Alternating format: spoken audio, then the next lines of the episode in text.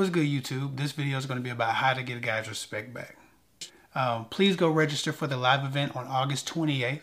Those who register will get a free ebook, a free membership to my dating course, access to my private Facebook community, and even an individual phone call to go over their question in more depth. They will also be added to a list of people who could potentially receive an advanced copy of my book for review. I'm almost done with it. It should be coming out in the coming months.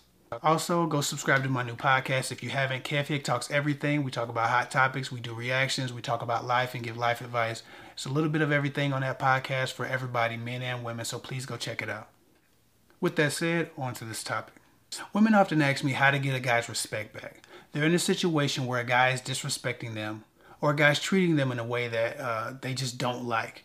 Uh, and it's usually pretty uh, pretty rough. And so they asked me, well, I really like this guy. I really want this to work. How do I get his respect back? I'm gonna be honest. I hate this question. I hate this question because you should never have to do anything that extreme to get people to respect you. It doesn't make any sense for a guy to abuse you or to mistreat you. And instead of requiring him to improve himself, you try to improve yourself. You can't change for him. If he's the one with the problem, he's the one that needs to find the solution. Oftentimes, these guys don't believe they have a problem. You do, obviously, because you're on the other end of abusive treatment. If a guy is disrespecting you on a regular basis, the responsibility isn't yours to change, the responsibility is yours to leave. Of course, most of the time, that's not an option for people mentally because they're so enthralled with the idea of getting this guy that they like so much. The problem is they're in love with the fantasy of that guy with the potential that guy has if he were to only treat her well, if he were to only respect her, if he were to only love her. But that's not the case because that guy's not in conflict with himself about how he treats you. That guy doesn't doesn't register any of the things that you've registered or fantasized about in the same way. You can't change a person. You can only change yourself.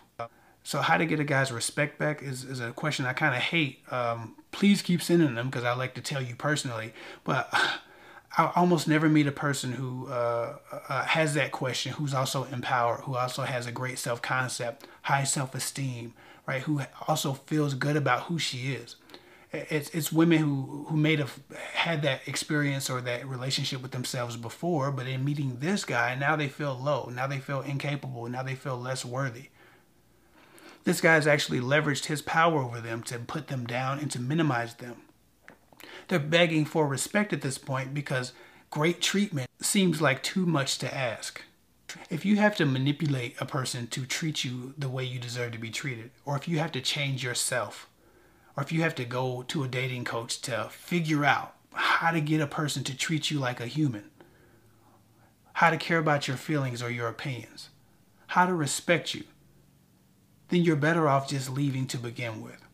There are certain things that I'm capable of and certain things I'm not. Certain things I have the propensity to do and certain things I do not.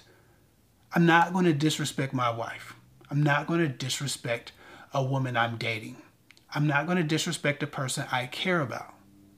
If I have the propensity to do that, if I'm abusive to a woman, if I'm abusive to a family member, if I'm if I'm uh, wicked or evil in the way I deal with someone, whatever they decide to do to themselves to make me be a better person will be for nothing. If a person is capable of mistreating you, take that as the information you need to gather to move on. Women often take the blame for everything that's being done to them, so they seek advice about how to do better. And while, yes, we should be making improvements and we should be improving and evolving, when someone's mistreating us, it's not our job to figure that out. It's our job to get out of there. It's our job to let them know that we don't accept this from them and create distance to manage respect. If you want to know more about creating distance to manage respect, go check out my podcast, Kev Talks Everything. There's a podcast on it up right now. It's called Go Where You Are Celebrated, Not Tolerated. If someone would treat you poorly under any circumstances, they will not lose that ability, capability, or propensity to do that just because you've changed or you've made some improvements. The problem is their behavior, their treatment, their mindset, not yours. You can't change people for them. If they don't see a problem with how they treat you, then there's no problem. We've all heard that saying, it's not a problem until it's my problem. If I'm the abuser, there's no problem. Deal with people whose first instinct and first nature is to treat you with respect. If you're not respecting yourself, their nature is to correct you for not respecting yourself.